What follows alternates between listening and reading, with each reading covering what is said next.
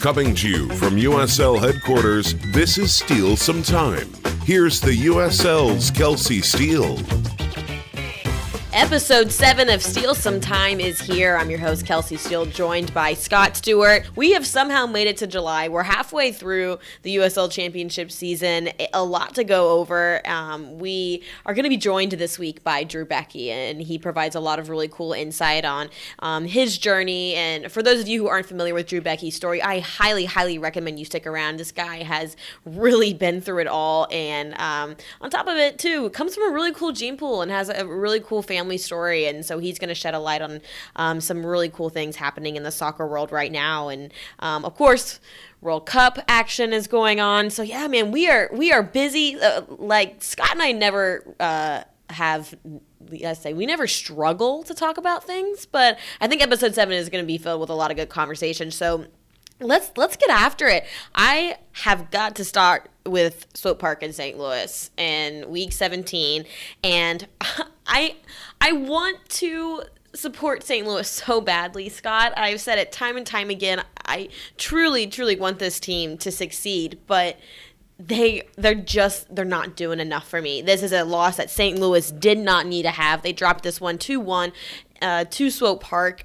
I mean, we've we've seen them shine. I think that's what's frustrating is I know they've been hit with some injuries this year and have been overcoming adversity quite a bit, but every time that I'm about to say, "Okay, I'm in."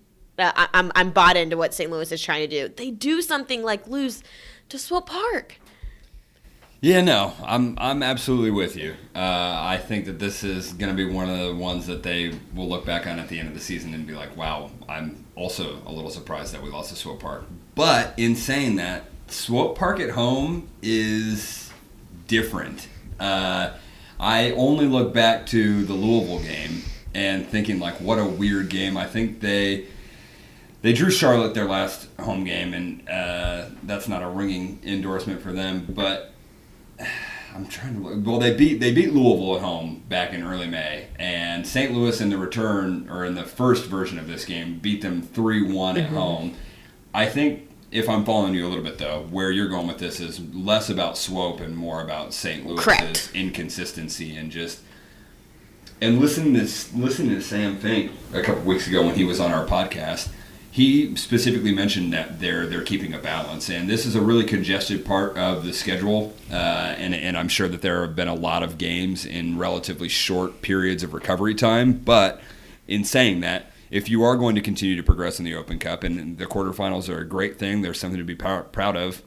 You do risk sacrificing a little bit of your league mm-hmm. form, and I think that's just what we're looking at right now, a la Louisville of last year, who went winless in June, but played Chicago in the quarterfinals up at Toyota Park, and then when they were gone, and listen, I'm not. Uh, I'm not shouting out St. Louis FC as 2019 USL Championship final winners, but I will say that I think there's more to this situation than maybe meets the eye initially, and I'm more willing to judge St. Louis or give St. Louis some additional time, maybe say August, September St. Louis versus May, June early July St. Louis. Because you look at St. Louis and they have the tools. They've got a lot of really quality players on that team. We're talking Paris G, Kadeem Dacres, Russell Cicerone, I mean Sam Fink, Kyle Greig. I mean Kyle Greig's header out of the gate was gorgeous, and he nearly had one right before that. I believe it was Kyle Greig mm-hmm. um, off the post. I mean, it was an absolute I mean, they, they have so much potential. I think that's what's so frustrating for me is I really want to get behind them, and they the losses to Swope Park, Bethlehem, and Hartford here in this last stretch really hinders that for me. Well, and I think that again, looking at the game itself, I mean, they played to 98 minutes. I mean, it was a yeah. it was a strange game in general. Swope or St. Louis nearly taking the lead, Swope taking a first half lead, going into the second half. St. Louis scores like with 12 minutes to go, and then Swope answers almost immediately. So I think that St. Louis would like to say, or you know, not speaking for them, but I think they're in one of those situations where they're like eight or nine times out of ten we don't lose this game, but this is the one time that we lost this game. Unfortunately, agreeing with you in the same vein, I think that they have said that about maybe too many games so far this year right. already. Right. Elsewhere in the East, I think we've got to talk about North Carolina FC. Oh, we've got fist pumps in the studio for those of you who can't see it. Jesus. Uh, North Carolina FC, are they the team to beat right now? That is my question for you, Scott. I almost feel like we can't talk about them Oh, out loud. okay. That they're this like mythical creature that only comes to life when we leave them alone. Uh, we've we've sa- sang some pretty high praises of North Carolina over the last few weeks, and rightly so. Um, I think I called out for some consistency a couple weeks ago when we last spoke about them, um, and even this was going back to Austin Duluth at the beginning of Pride Month, which. By the way, playing for Pride, raising an incredible amount of money, Athlete Ally. Great to see that project grow year and year and year, and hopefully get even bigger next year. So, um, on the game itself, though, sometimes it truly is just one that can be the magic number. And Ben Speas in the first half, right around the half hour mark, gave North Carolina the one goal that they would need. Nashville, I still think is, and it was great to see Cameron Lancaster start the game for them, uh, which is not, that's almost a luxury seeing the front three of Lancaster, Moloto, and Rios together. But going back to preseason, I think that there were questions of how well Daniel Rios and Cameron Lancaster would play together. Right. And they start again, and now we produce a, a goalless game that ends up being a, a 1 0 loss for Nashville. So I am really interested to continue to watch Nashville as they progress throughout this season, but they've been out of the Open Cup for a few weeks. This is one of the strongest teams in the entire championship on paper. I think that we're all waiting for Nashville to hit a level based on preseason expectations that they just haven't hit yet. And now time will tell whether or not they're actually going to get there.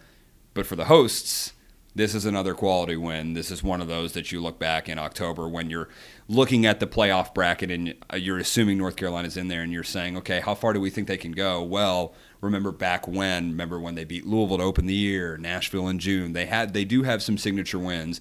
Hopefully this is another one for them to build on. They haven't lost since May 12th, Scott. North Carolina FC has not lost in month and a half. I mean, it is incredible. And we're we're not talking about, you know, low low wins here. We're talking about high quality wins over New York, Tampa, and now Nashville. I mean, they are they're really performing. And then you have got to give credit to Tambakis right now. He was phenomenal on Saturday. Uh, made some incredible stops. I mean, I think he's got 46 saves right now, which is the most in the East and the West, the entire league as a whole. So um, I think that you know you have to give a lot of credit where credit's due with Tambakis and when what he's doing uh, in between the posts there. Uh, yeah, I think North Carolina FC is is definitely uh, a team that we maybe haven't given enough shouts to, and now it's starting to move the needle a Well, bit. and when you look at their unbeaten streak, their next three are Charlotte at home, Birmingham away, Loudoun at home. Mm-hmm. They go Pittsburgh away, Atlanta at home, and then arguably the biggest test of the year, Saturday, August 3rd. But we're talking about Saturday, August 3rd. We're talking about nearly two months down the road. And listen, you have five games before them. And in this league, with how it is, and especially in the East, teams can come on top randomly. I mean, you see, Yeah. we just saw Swope St. Louis, a game that you would think St. Louis would be able to hold their own in. I went on record saying that this should be an easy three points for St. Louis. so that's the last time I do that. Yeah, you're you're a little hurt by sticking your neck out a little bit, Yeah. but uh, but yeah, I mean, again, even looking at their next three, if you're North Carolina, you're saying why can't we get out of the next three with nine points? Why can't we get out of the next five with 15? So it's just like if you can continue to build this momentum.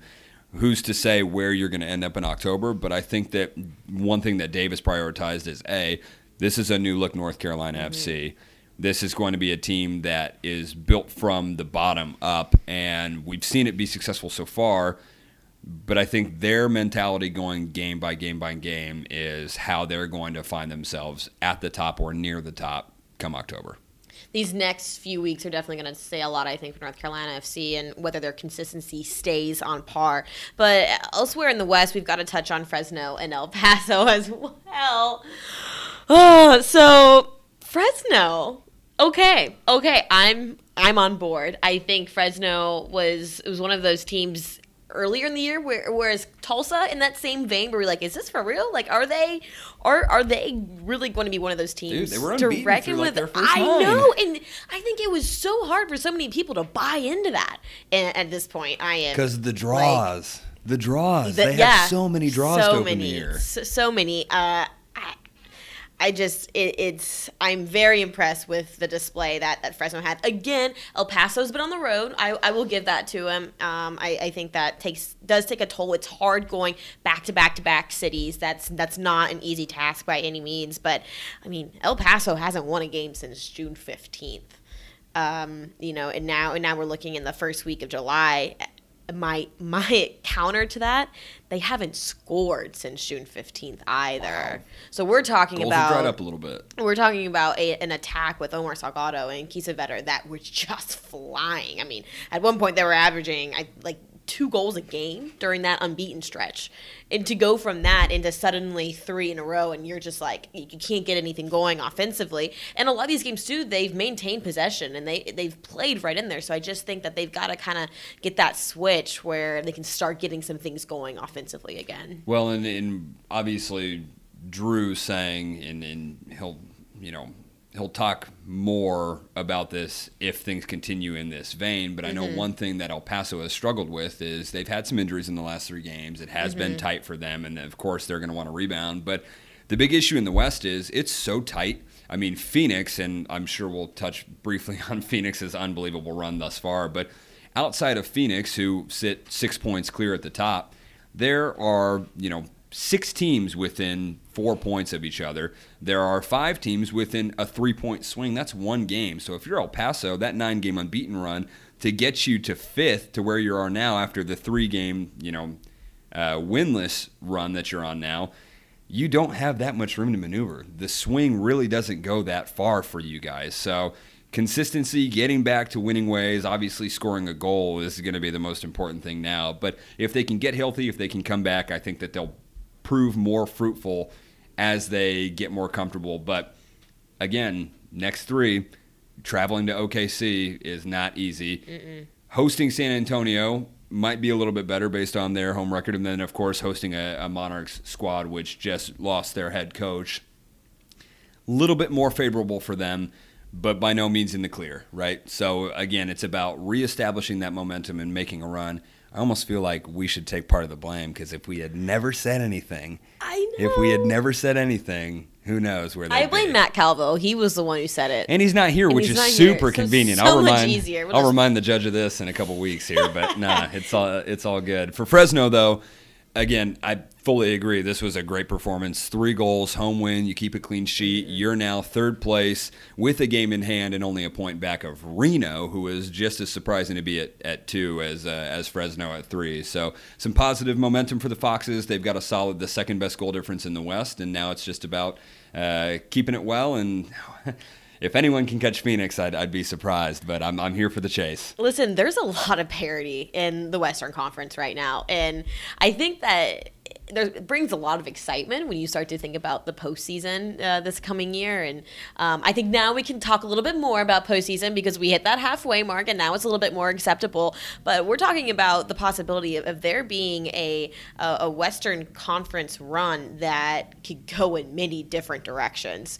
And that's fun. I mean, I don't know at this point if someone is going to be able to take down what's happening with Phoenix and um, them rising, as as one may say. Smooth. Smooth sailing. Thank you very much. You're all day.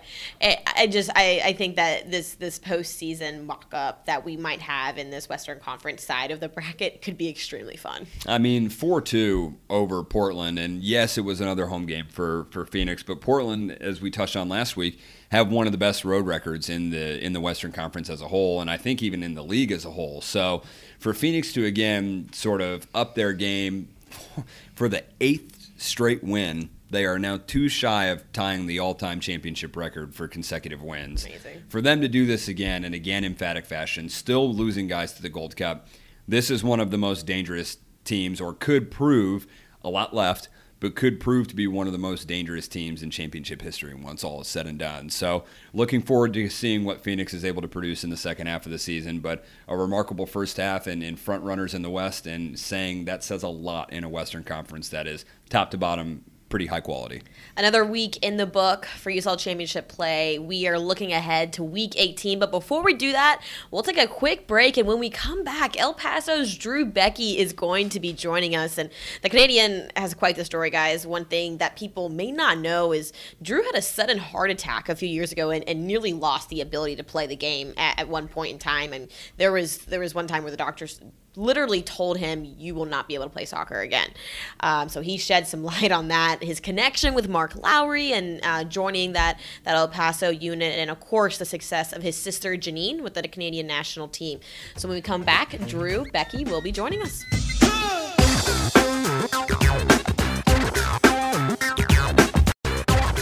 This is Josh Suggs from New Mexico United, and you're listening to Steele Some Time.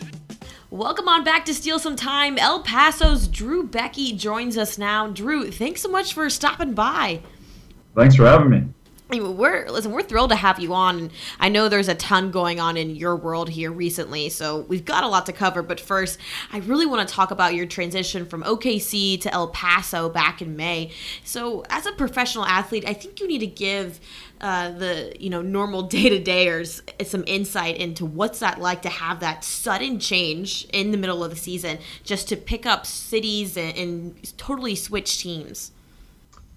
Yeah, you know, it's uh, I've been doing this for a long time, so it's not too much of a, a big change for me. But uh, yeah, changing cities is always um, is always a bit difficult, especially in the middle of the season. Uh, you know, I had a, a great apartment, I have nice furniture, all that stuff, and you got to find a way to get it all to a new city. But uh, luckily, the clubs are, are, really good with all that. Um, I can just focus on getting myself to.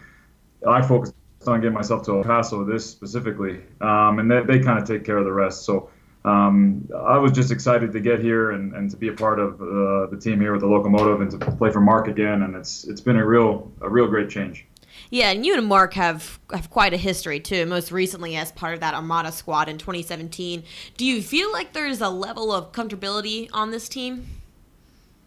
Yeah, definitely. I mean, uh, you you you want to work with people that you not only get along with, but you agree with, and in terms of style of play, his uh, style fits my my prototype. I guess I, I play out of the back. Um, we play out of everything, and that's really how I wanted to play. And you know, unfortunate OKC, it wasn't working out for me. Um, things changed from from 2018, and, and that's just football. And so, um, luckily, I was able to, to get another opportunity here in El Paso last year you actually did a, a first-hand piece for us on from the pitch and you really told a, a really inspiring story. If you guys haven't read this get onto our from the pitch website. This is an incredible story from drew but at the very end of the story you talk about your your heart condition and everything that happened while you were overseas and you you point blank thank mark. And and in that i want to i want to reread this here you said, Thank you for extending a hand to me when I recovered. You guys provided me a contract when you didn't have to. You took a chance on me and helped me get back to full fitness. I'm in debt to you guys for that. I mean, that's that's really high praise for a, a coach, Drew. Oh, definitely. I mean, um, coming off a, a heart problem, a lot of teams are going to say they don't want they don't want to touch you. They don't know exactly what is going on. They don't know exactly um, how you've recovered, even if you get a full clearance from a from a cardiologist. And so, um, I was always in touch with Mark. I had a great opportunity to go to Europe and play. Didn't work out, obviously, with the sickness. But um, you know, when when Mark lends a hand and, and offers me a couple thousand bucks a month to play and uh, and an apartment to use for the time being, especially in the the way the club was with Jackson it was a it was a no-brainer for me to take it and and see what came of it. And luckily, I was able to get back to full fitness, and and that's when uh, you know the the time with OKC came about, and it was it was yeah I'm I it's it's just fantastic. So you guys really have something special going with Mark and, and that El Paso squad right now. And that nine game unbeaten streak just came to an end recently. And I mean, this is a streak that I think a lot of people were surprised by. Not necessarily many of us saw coming. We've, Scott and I have stated it many times on this podcast that we were kind of like, who, who, no one would have seen this coming. But I mean, to you, is there something that sticks out right away where you're like, yeah, no, this is this is why we're successful on the pitch. Well, I think the big thing you got to look at is um, humility. The, the, players that Mark has brought in, they've they've stuck to their roles. You look at um, the players that El Paso have And I, I, I found this, you know, before the season started, they're going to have a good team. Mark's going to be able to bring in good players, and it'll take some time for them to, to kind of gel. And, and then obviously you saw that with the nine game unbeaten streak that um, they had things go in the right way. And with players, you know, obviously Richie's getting a bit older here, but he's he's been fantastic. Nick Ross is fantastic. Um, Chiro is, I mean, and the loss of Mishak is tough, but these players are all fantastic, can all play at higher levels. And um, it, it's just, uh, again, it goes back to humility, and these guys accept the roles that they're playing in. They're selfless, and um, they're just defending really well. And they, a lot of the time, we have the ball, and when the other team doesn't have the ball, obviously, you, you can't uh, you can't lose. So, again, having Jerome Kiesewetter come in and, and score those goals has been obviously uh, amazing, and hopefully that can continue. These last three games have been tough, but we've had some injuries, so that happens in the USL. You, you have smaller squads and you have a long season with a lot of travel, so um, going into the second half of the season, it's it looking it's looking really good something special happening in El Paso for sure. And I think something also that's incredibly special from where you are is your relationship that you have with your sister. And it really seems like soccer is a family affair for the Beckie family. I mean, what what has it been like for you to watch your sister Janine compete on the biggest stage? Yeah, it's fantastic. It's it's amazing to see how she's she's grown up and um, really takes on the pressure and and tries to you know thrive in that. Um, you know, it's a tough World Cup for Canada. I think they had a lot of expectations and they didn't really fulfill those, so that's disappointing for them. And I know she bears a lot of that. Um, but it's it's so exciting to see you know when you got commentators like Derek Rae and all those guys saying nice things about your sister. That's that's pretty cool. And having those conversations um, with those guys about her is is is fantastic. And these are the things that you, you, when you're growing up, you're watching these games, men or women, it doesn't matter. It's the highest stage, and it's uh, amazing to to be a part of that. Obviously, a, whirlwind of emotions for you and for her after that miss PK in the round of 16. As the older brother, though, in that situation, what's your advice to Janine after that?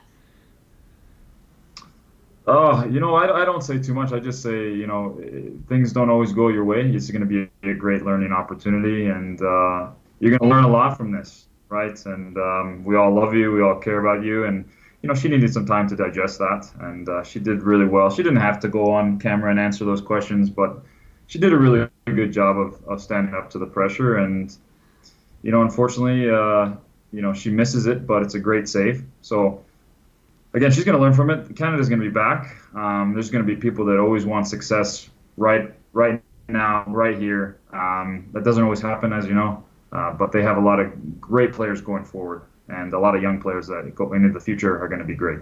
Yeah, I think Janine really stepped up in that post game interview, and yeah, like like you said, said a lot of things that honestly she didn't need to, and uh, showed a lot of humility. And um, I think if you know you're a, a, fan of Canadian football or you know a, a, family member of of her, you have to be pretty proud to see how she handled that moment. And a lot of athletes are truly shine in the face of adversity, and it seems like she's she's definitely one of those.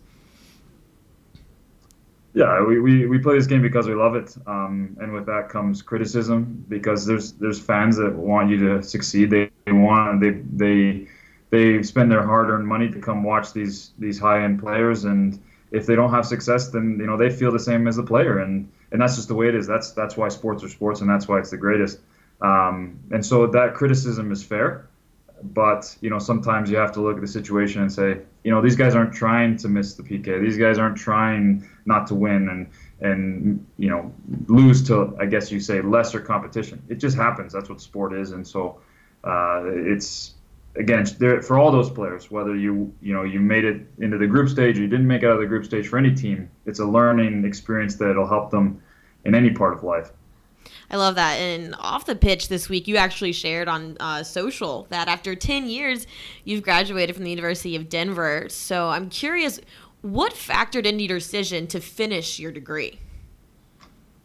Well, I had put so much time into it before I, I left uh, Denver to play uh, a long time ago. And I had since I had put so much time. I think I calculated. I think I lost something like 25 days in study hall over the time I was there. So there wasn't any way I was going to let those 25 days go to waste. Um, and luckily, the, the NCAA has a great program. Um, at DU, we have it's a private university, so if you do leave, you lose your scholarship. Um, so I, I, was able to go through the NCAA and get a grant to finish my last few classes. And uh, was it easy? No, it wasn't easy, especially doing it all online. Um, but man, it's worth it. You know, I can't. I'll never know. I guess until I'm older, what you know, the calculation of what it's going to earn me later in life. But I had all this time after training and at night to do these classes, and finally when I was a little bit more mature here, being 28 now, uh, I appreciated the the classes a little bit more, and I was able to get it done. I think a reoccurring uh, conversation too with athletes, current and uh, retired, is that oftentimes you're not prepared for life after the game. You know, once you once you hang up the boots, that it's kind of shell shocked in a way. You know, what's next? Do you feel like you're going to be in a better position when it does come time for you to, to call quits? That's a good question, Kelsi. I, am not sure. I mean, having an education and having that background is good. I didn't really. My degree is in uh, criminology and finance, so I think I'll use the finance more than the criminology. But to be honest with you, I don't remember a lot of what I, I learned in university. But having that that dedication and I think um, ability to learn and read and, and be better at writing and all those things, that'll definitely service me well. I don't know exactly what I'll be into after I'm done playing. Um, but I know that I will have a I will have to have a job after I'm done playing. I'm not making millions here, so. Um, but if anybody's thinking about going to university, yeah, if you can do it, do it. Um, if you can't, and it's not a financial, um, you don't have the financial ability to do it, then maybe do a trade or or work your way through school. I think it's unless you're you're going to school for specific things, being a doctor or you know an engineer, which I highly recommend to anybody. I think uh, you can you can be whatever you want these days. Any job is going to uh, teach you what you need to succeed, and so it's just your it's up to your ambition and your um, integrity to get things done. And so I'm glad that I was able to, to finish mine and, and have it for when I'm done playing another check for you, which is really cool. And I think there's still some unfinished business for you in, in El Paso, and that that train still got a little bit of ways to go here. We have a long season still left, and I think that I can vouch for the staff here when we say that El Paso has been a fun team to watch, and we're really looking forward to see what you guys get into the rest of the season. Awesome. Well, I appreciate the time today, guys. Yeah, we have a, a great uh, rest of the 17 games to go, and we're really looking forward to it. Awesome. Well, I appreciate you stopping by, Drew, and uh, you take care. Awesome. Talk to you guys soon. Thanks.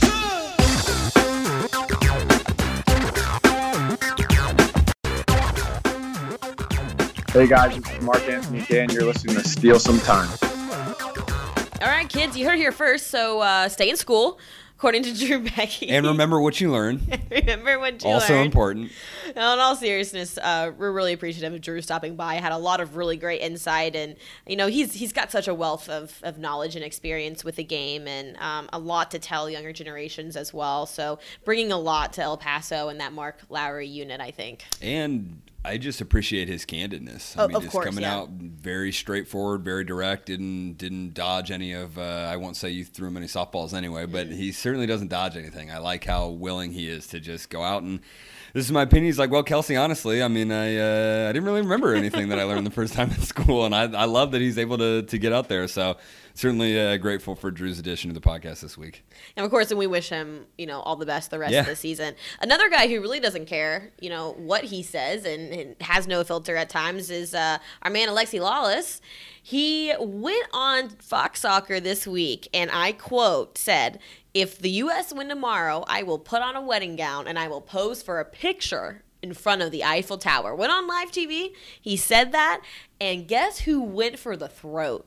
Our girl Allie Long. She she wasn't having it at all. She came back with him and said, uh, "Alexi, can, can I take the picture?" He retweeted it. He didn't he didn't have any comment. But as soon as that game was over last week, guess who came knocking at that door again? Allie Long and uh, quote tweeted her own tweet one more time and said, "So what time are we meeting?"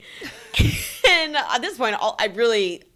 Maybe we have to wait till the whole tournament's said and done. I don't Maybe, know. maybe. Um, but we gotta make this happen. Yeah, I don't want to eviscerate Alexi for for not following up yet because maybe that's in the future plans. Maybe it's turned into like uh hopefully they can get to Sunday and bring it home, and then he might do it. But dude, I would have been just saying if you're gonna stick your neck out like that, I would have been lined up, standing by the Eiffel Tower with a wedding dress in my right hand. Looking for the nearest bathroom, waiting for Allie. Because, dude, you just you got to follow up, man. If you're gonna go that big, and more importantly, it's because he said that if France wins this game, I'll pose an. Not only like going out that far, but going against your own country Yeah. to say that France is going to be the one to knock it, dude. I think Allie has every right. The most online women's national team in the history of women's national teams, maybe the most online team that America has to offer. They're gonna come for you, Lexi. You know this. They're gonna come for you. And Alexi, dude, you're in the shopping capital of the world. you have wedding dresses at your disposal, like every other store in France you can walk into, and you're probably going to find a wedding dress. So these girls are not going to let you get out. Of it. Basically, what she's saying is this was easy to pull off, and she, and Kelsi is personally disappointed that there has not been a photo posted on the Twitter sphere. I get it. I understand. I am personally disappointed. I don't want to see Alexi Lalas in a dress, but if it's what we have to do for justice, then I think that's what we have to do. And you know what? They're gonna they're gonna bring their own justice uh, today, hopefully. And uh, big game today against England. Obviously, the pod comes out after this game. We'll uh, we'll finalize, so we won't have uh, we won't bring a ton of analysis. I think on the on the World Cup matchup today. Um, I, I will say that that the U.S. team and England they've won all of their matches in this tournament, so that they're both you both got a, a strong amount of momentum and um, same kind of background there. Um, but England's never gone past the semis of a Women's World Cup. Yeah, they were you know the th- third in the 2015 tournament, but they, they never reached that that last game. So I think that's something as well. They they're, they're gonna they're gonna want it just as bad as we do. But uh, Scott, you alluded to it a little bit earlier um, off off the mic that you know you, you think this is going to be a much easier game Yeah. than than France. I mean, by the time I'm having people listen to this and, and responding, I certainly hope that that's the case. But uh, my two cents is if if America can get in early, uh, they're just going to rattle England, and England is just as talented as I think you know any side the U.S. will have faced. But um, personally, looking at the France game, I thought France took entirely too long to actually find their legs and find their confidence, and I think that with as high on confidence as England seems to be coming into this game. Of course, they're not the brash, overly ambitious Americans as we saw in The Guardian yesterday, as that Guardian headline wrote. But England's high on confidence. Phil Neville's repeatedly said, you know, we recognize what we want to do. We want to win the World Cup. And I think, you know, come 3 p.m. Uh, Eastern Standard Time, I think America has some bad news for Phil Neville. But we'll see. Speaking of Neville, had some um, choice words for the uh, U.S. women's national team after this year's uh, Hotel Gate has broken. So, not Watergate, not Deflategate, but now, ladies and gentlemen, welcome Hotel Gate to the Hotel stage. It- Spygate it- it is here. 9.0. Apparently, U.S. team officials were found walking around private rooms at England's hotel. I wasn't there. I was in Tampa Bay soaking up some sun, so I can't vouch for what was seen or what was said. But um, I I don't know, may, maybe a little bit of extra um, buzz around this matchup because of Hotel Gate. Well, Jill Jill claims that you know her staff was just doing their responsibility. That USA was considering making the switch to that hotel before the final, uh, and so they were just doing their due, due diligence. But I think it was more the the way that Neville chose to address the situation, just being like, "Oh, well, not my team. My staff would never do that. Their staff, they can do whatever they want, but not my team." So I was just, it just goes back to the whole like I. Um, pretentiousness i think that that comes at that level uh, and i think obviously this will add a little bit of extra fuel to the fire but personally and and again I'm, i would never speak on behalf of any of the the girls on our side but they didn't need that anyway Right. they don't need any extra fuel to this fire. Uh, Jill said it last week. Some teams visit pressure, they live there. And I just think that, like, this is another case of whether you want to call it mind games or just getting out in the public sphere and maybe turning the game on America before the, the whistle. But I don't think this team's going to care at the end of the day, regardless. So, and I think that's probably the the thing that we're most excited for this afternoon is just watching a team that we all have high expectations for go out there and prove why they deserve to be there. big week for America. Um, obviously, World Cup is, is still going on. Also, Happy birthday, America! Fourth of July is this week as well. So a lot of festivities going around there. Um, Scott, I've got I've got a, a few little trivia questions for you. Oh, okay. Um, I'll hit you with just a few here. We are we are time sensitive. Hot dogs are a big thing on the Fourth of July. Obviously, the the Nathan's Fourth of July hot dog contest is a big thing year in and year out. How many hot dogs do you think are consumed on the Fourth of July every year? Around the country? Yes. Mm. Well, you didn't specify sandwiches, so just hot dogs Well, themselves. hot dogs are not sandwiches. Well, that opinion aside, I'm gonna guess it's some outrageous number. Like if we have, He's gonna go really into this and like get super analytical. I'm getting super mathematical on Oh, this. jeez. Let's just go like a soft 40 million hot dogs. yeah, with higher. Way up, way up. 150 million right. hot dogs. If we have like over 300 million people in this country, that means half of Americans are eating a dog. I mean, listen, Joey Chestnut's eating 74 in 10 minutes. He's helping some so people out. He's he's helping. Uh, He's covering my quota. I'll say that. Thanks, Joey. Shout out Joey Chestnut. oh man, I, I love Fourth of July. What's your favorite Fourth of July food? Uh, Indiana boy, corn on the cob. Yeah? There's nothing like some corn on the cob on July 4. Some grilled, whatever you can grill. corn, though. Yeah, grill whatever sort of meat of your choosing. But I'm a sucker for for some fresh corn. Personally, I, I'm obviously Midwest girl as well, so like love me some So corn duh. on the cob, duh. um, and potato salad is my go-to, and if it's homemade, wrap me in a ball, throw me in a corner, like I'm done for the day. I'm taking the whole tub of potato salad, and I'm not coming out. Like I, just- Fourth of July is probably my favorite holiday for the food that's served on that day. Um, so I hope everyone enjoys our festivities. The last thing we have going on this week is hey. It's week 18, man. We've got Wednesday night soccer happening this week, Sacramento and Fresno. Fresno, again, we were talking about earlier, they haven't lost a match in over a month.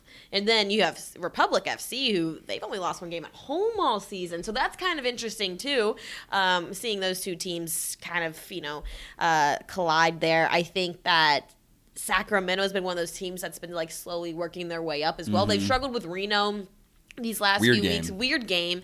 Um, but as a whole, I think this is going to be a really competitive matchup, especially with Sacramento at home. I give them the edge up solely because uh, of that home record and the atmosphere there. And, um, you know, with it being the the holiday time, I think there's just there's a lot working in Sacramento's favor. Yeah, their last home game was the the 6-0. So I don't know if they they've got enough goals to spread over two games, but yeah, it's going to be a great game. Republic obviously like you touched on, uh, what you would consider indomitable at home, but uh little shout out to the indomitable city. But uh, Fresno coming in hot, obviously unbeaten in, in four games and coming in off the three over El Paso. It's going to be a great game. So Wednesday night soccer once again proving uh, proving interesting. Catch that one on ESPN three, and then later in the week we're gonna have Louisville and Nashville. That is gonna be one heck of a game. And I think people forget too that they haven't met yet this year. Yeah. Like they they met in, in the preseason. Nashville had that one two one over Louisville, but they have yet to meet in the regular season,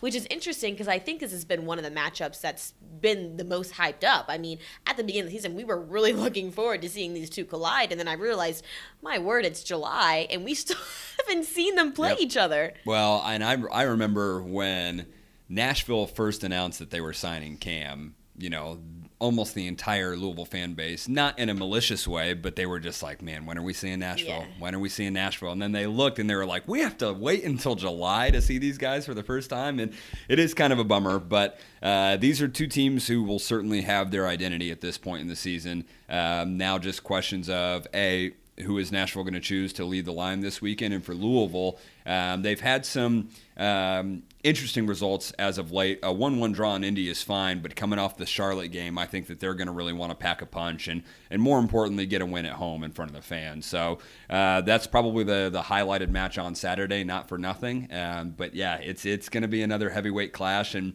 these two teams obviously being incredibly familiar with each other from last year. Um, it's taken some time, but but I'm glad we get a first look at them. I'm really looking forward to that one on Saturday. And there's only seven games this Saturday as well, with it being the holiday weekend. Nice so spread. Nice spread. More time to tune in to that one. And See everybody there. see, see everybody there. And listen, it's a lot of Eastern Conference implications on this one as well. I mean, uh, a win for Louisville puts them in the top five. A win for Nashville puts them in top three. Um, so a lot of movement could come out of of the result of this meeting. So a lot to look forward to this coming week. Uh, I think we're we- we're moving in to that that final bit of the pod. JB Allen, what do you have for us on Shots Fired today? I, for one, am really looking forward to it. Uh, well, Kelsi, you took my question. Oh Uh, no! So Oh, I had to. no. Does, having- wait, does this mean that this is pre-prepared? That she's aware of what's what's going to be No, coming down the line? She literally took the words out of my mouth what I was gonna do for my shots fired segment. So I had to pivot in the last few minutes and think of something else. Oh my god! Poor JB. Force change on the spot. So I'm gonna swap it and say, what's the most overrated piece of food you'll find at a barbecue? Ah, Fourth of July? okay. Oh, wait, at, at a barbecue or Fourth of July barbecue? Fourth of July. At a Fourth of July barbecue. Cool. Ooh. I'm in. Oh, whoa! I'm in, You're in. I'm That's in. So quick. and I've got a timer for it too. Scott, you got the timer. Yeah, I'm in. All right, you can go first. Where's your timer? Right up here. You got you got Oh, proof up here. Yeah. Okay. Cool. You're, All right. You're taking it out. Three, two, one. Dude, it's baked beans. It's obviously baked beans. They are so overrated. A, they really don't provide like anything other than just pure substance, which at a 4th of July barbecue, you have more than enough choices than to fill up on baked beans. Two, they get cold really, really quickly if you're not like keeping them out. Like if you don't get to those beans as soon as you dip them out, they're going to get gnarly and it's just not going to be a good time. So stick to the meat, stick to the corn, skip the baked beans, folks. You can fill in side dishes with so many better things than your average classic, but still somewhat underwhelming baked beans. Yo, our our Southern fans, if they exist, are Oh, they're coming, for me. for That's you. all right, folks. That's all right. I'm here for it. I'm here for it. I'll take the heat. Have I you just ever think baked had beans are bacon and your baked beans, Scott no, no, because I I I barely think you gave would baked beans a rethink that com- that that whole theory if you put some bacon in those baked beans. All I'm saying. sounds like more pandering, honestly. But all right, put me on the clock. Three, two, one. Most overrated dish is ribs. On a 4th of July cookout, I do not think that ribs have a place. We've got our two main staples. We've got the dogs, we've got the burgers. Take the ribs out. Th- These are, those are a delicacy that takes so long to do. It is so tedious. You can screw them up way too easily. Everyone's drunk on the 4th of July. Anyways, let's be real. The ribs are, are not part of this equation. Throw me some potato salad with a burger and I don't know, some, some coleslaw and fruit and call it a wrap. Ribs are not part of this equation. wow. Kelsi, you might make a lot of people mad by throwing ribs out there because I feel like any type of meat you put in a barbecue setting is people are gonna love. It. See, it. I think this is a this is a closed off mindset when it comes to the barbecue rib shout. I think that she's just not seeing the full picture, man. You got to be able to expand your circle. I just don't think it's necessary. Like you, once you open ribs up, it's an expensive barbecue. Maybe It's not too necessary. Many options. Like you don't need it. Maybe not necessary, but never overrated. See, I done think I think baked beans are necessary. We're talking about America. But they could be overrated even if they're necessary. They could still be overrated, and that was the crux of the question. I'm just saying. I'm just And agree to disagree as we do time and time There again. There have been shots fired. I think I'm gonna have to go with Scott. On this Oh one. And no! solely because from personal experience, baked beans never sit well when it's 95 degrees out. Where is And Matt they're- Calvo? They're just sitting in my stomach. In I- Atlanta, in the South, probably eating some Probably baked beans for baked breakfast, beans. like they do in the South. I've heard. All right, Scott breaks the streak, takes two in a row. I'm now gonna have my tail between my legs the rest of the week while I enjoy my baked beans this Fourth of July. Hope everyone has a great weekend. Uh, let's hope that we see our women on that big stage this coming Sunday. Uh, that's it. I'm Steal- picking up some ribs for the fourth now. And JB's coming over. It's been decided. That's fine. I haven't been invited to the boys' cookout, so I guess I'll have my own party. Everyone have a great week weekend. Steele Some Time. Episode seven. That'll do it. Thanks, guys.